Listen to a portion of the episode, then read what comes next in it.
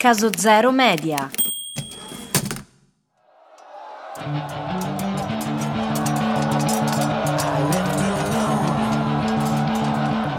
Corradino alza la visiera dell'elmo e scruta i vasti campi della Marsica abruzzese. È vestito di ferro, in sella al destriero fregiato con l'aquila nera su smalto argentato, lo stemma reale degli Svevi. Egli è il condottiero ghibellino, l'ultima testa della razza di vipere, nipote della bestia dell'Apocalisse. Suo nonno, l'imperatore Federico II, era stato nemico giurato del Papa, ancor più degli infedeli saraceni. Alcuni lo avevano definito l'anticristo. Corradino ha ereditato la maledizione della bestia, così come tutti i discendenti dell'imperatore. Un peso insostenibile che di lì a poco lo avrebbe schiacciato.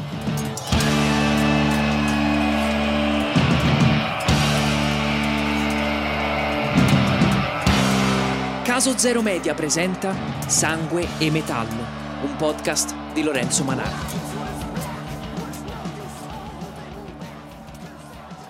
23 agosto, anno domini 1268. Dinanzi a Corradino di Svevia si erge un intero esercito crociato.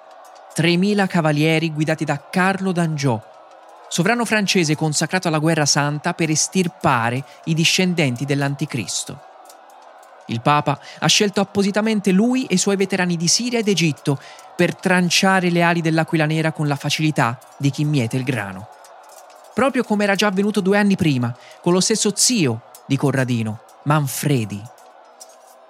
Manfredi, che era sceso in battaglia per difendere l'Italia dagli artigli del Papa, in prima linea e senza insegne, confondendosi coi suoi fratelli d'armi in una carica disperata, per poi svanire nella mischia, perso tra gli umili cadaveri dei suoi sudditi e dei crocesignati avversari. Alla morte di Manfredi, gli angioini di Carlo avevano ottenuto l'agognata ricompensa. Si erano impossessati del regno di Sicilia e del sud Italia, le terre che un tempo avevano ospitato la corte dell'imperatore Federico II, la corte dell'Anticristo, colui che per primo aveva osato sfidare il Santo Padre con la maglia di ferro nascosta sotto la mantella cremisi. Corradino è lì, quel giorno d'agosto, in sella, per riprendersi il regno strappandolo dalle mani dei guelfi francesi.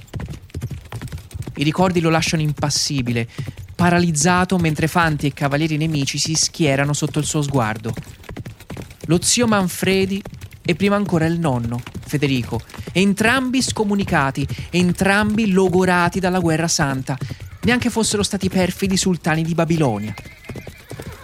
Un destino che sembra sul punto di manifestarsi anche per lui, l'ultimo svevo, l'ultimo discendente della bestia piena di nomi blasfemi, la stessa che emerge dal mare nell'Apocalisse di Giovanni e che ha dato vita ai maledetti ghibellini, in perenne guerra contro la croce. Ma la verità è che lui, Corradino, ha solo 16 anni. Non c'è nessuna bestia, nessuna maledizione nel suo cuore solo la volontà di impugnare il ferro contro un nemico più forte e spietato per rendere onore a quell'aquila nera che la sua famiglia aveva ricamato con fatica sulla volta celeste, guadagnandosi la gloria eterna. Gli eventi lo hanno trascinato lì, nella Marsica, alla guida di coloro che vogliono sbarazzarsi dell'invasore angioino per tornare agli sfarzi di una corte che non esiste più. Corradino questo lo sa e forse sa anche di avere poche speranze di vittoria, perché lui è l'ultimo e gli ultimi muoiono soli.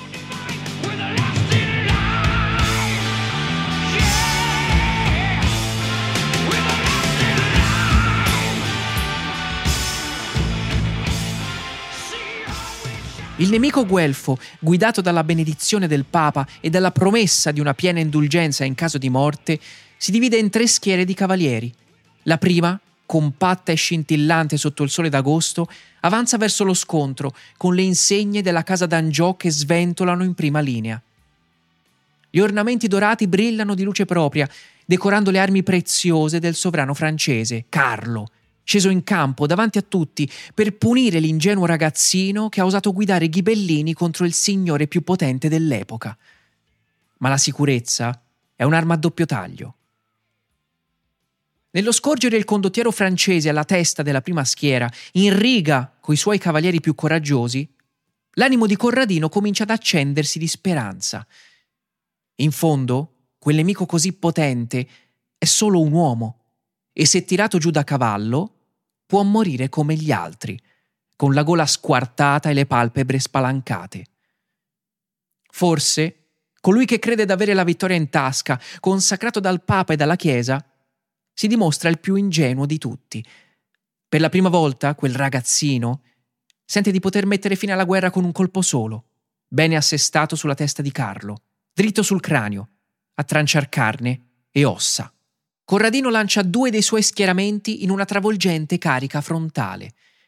Egli stesso, col falco nero ricamato sulla sopravveste d'argento, guida l'attacco, la lunga lancia ritta verso il cielo, nell'attesa di giungere vicinissimo all'avversario e abbassarla all'ultimo istante, macchiando le vesti ornate d'oro con uno scroscio di sangue. Assieme a lui, la cavalleria sveva, composta dai signori che tanto fedelmente avevano servito l'imperatore suo nonno, si scaglia contro l'avversario.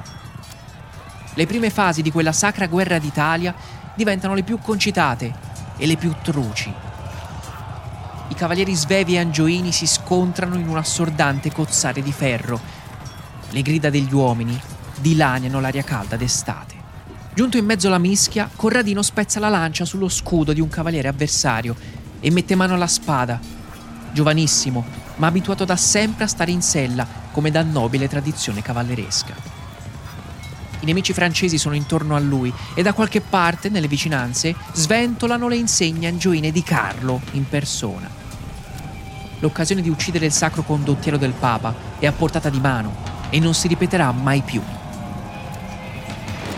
Il nemico deve morire.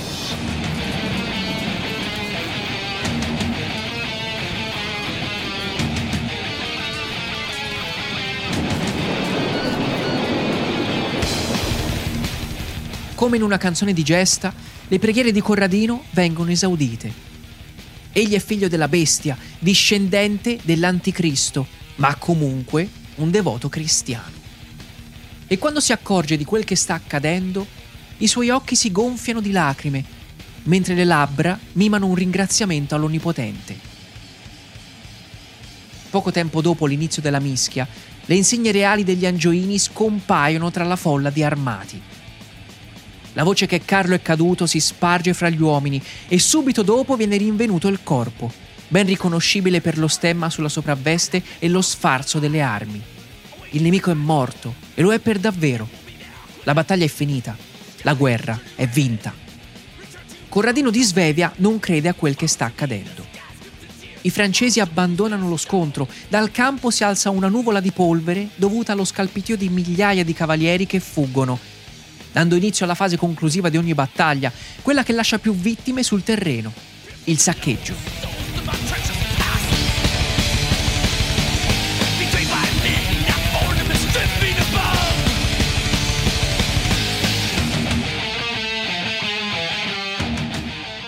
I vincitori inseguono i vinti, li gettano a terra, li spogliano e depredano tutto quello che possa essere anche lontanamente prezioso.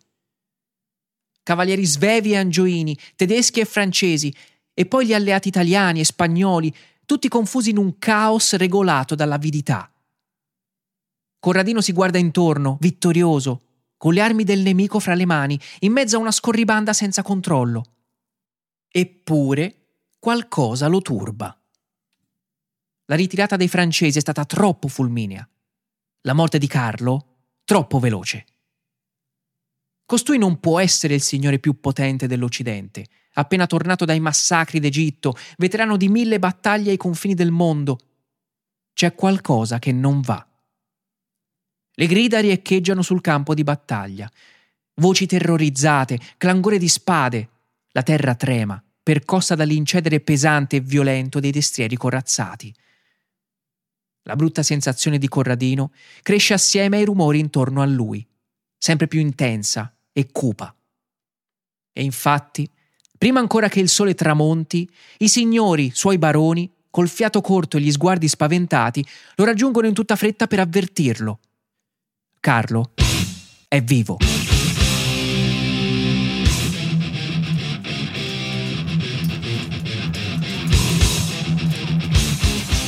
Corradino di Svevia fugge dal campo con quel che gli resta dei suoi cavalieri. Gli altri sono bloccati in una letale mischia, senza possibilità di sopravvivenza, colti alla sprovvista dal vero Carlo. Il condottiere Angioino era rimasto in agguato tutto il tempo, nascosto, aspettando il momento giusto per piombare addosso a quegli ingenui che si davano al saccheggio così presto, certi di una vittoria fasulla, basata sulla menzogna. Perché il cavaliere che vestiva l'oro francese, morto nei primi istanti di battaglia, era solo una spietata esca. Vittima sacrificale addobbata con abiti non suoi per indurre gli svevi ad attaccare subito e tutti assieme.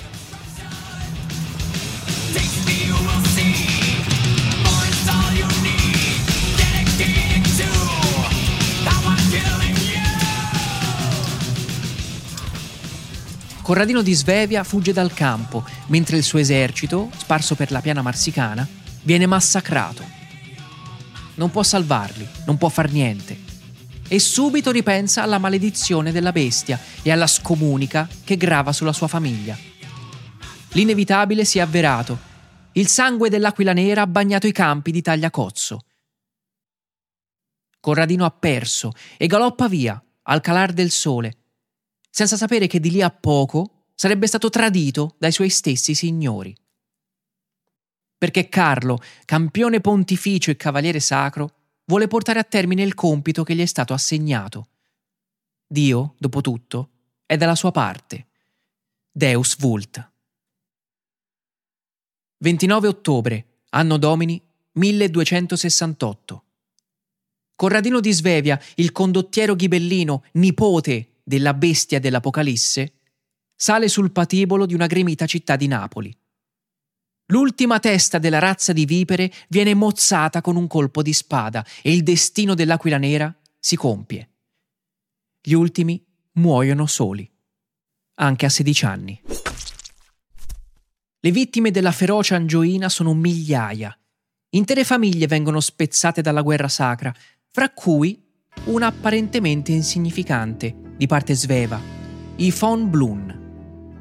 Richard von Blun, fedelissimo del sedicenne Corradino, nonché falconiere di suo nonno, non abbandonerà mai più quelle pianure marsicane cosparse di cadaveri. Aveva vissuto alla corte imperiale del Regno di Sicilia per tutta la vita, sposando una ricca dama brindisina. Il suo nome era stato perfino tradotto in italiano Riccardo da Fiore. Ma questo espediente non bastò a salvare la stirpe d'origine germanica, che aveva supportato la causa dell'anticristo fino alla fine. Dopo la vittoria definitiva degli Angioini, tutti i beni legati alla casata sveva vengono confiscati. E questo atto coinvolge anche la vedova di Riccardo da Fiore, che all'improvviso si ritrova con due figli da crescere nella povertà dei vinti l'indomani di una sconfitta. Il figlio più piccolo, però, che alla morte di Riccardo ha solo un anno, non peserà a lungo sulla schiena della madre, poiché di lì a poco lascerà le coste di quella spietata Italia afflitta dalla guerra per seguire le orme degli eroi antichi, con la spada in pugno e il sangue incrostato sotto le unghie.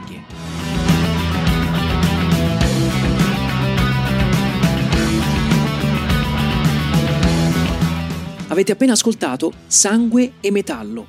Voce e testi Lorenzo Manara. Audio Andrea Casagni. Prodotto da Caso Zero Media.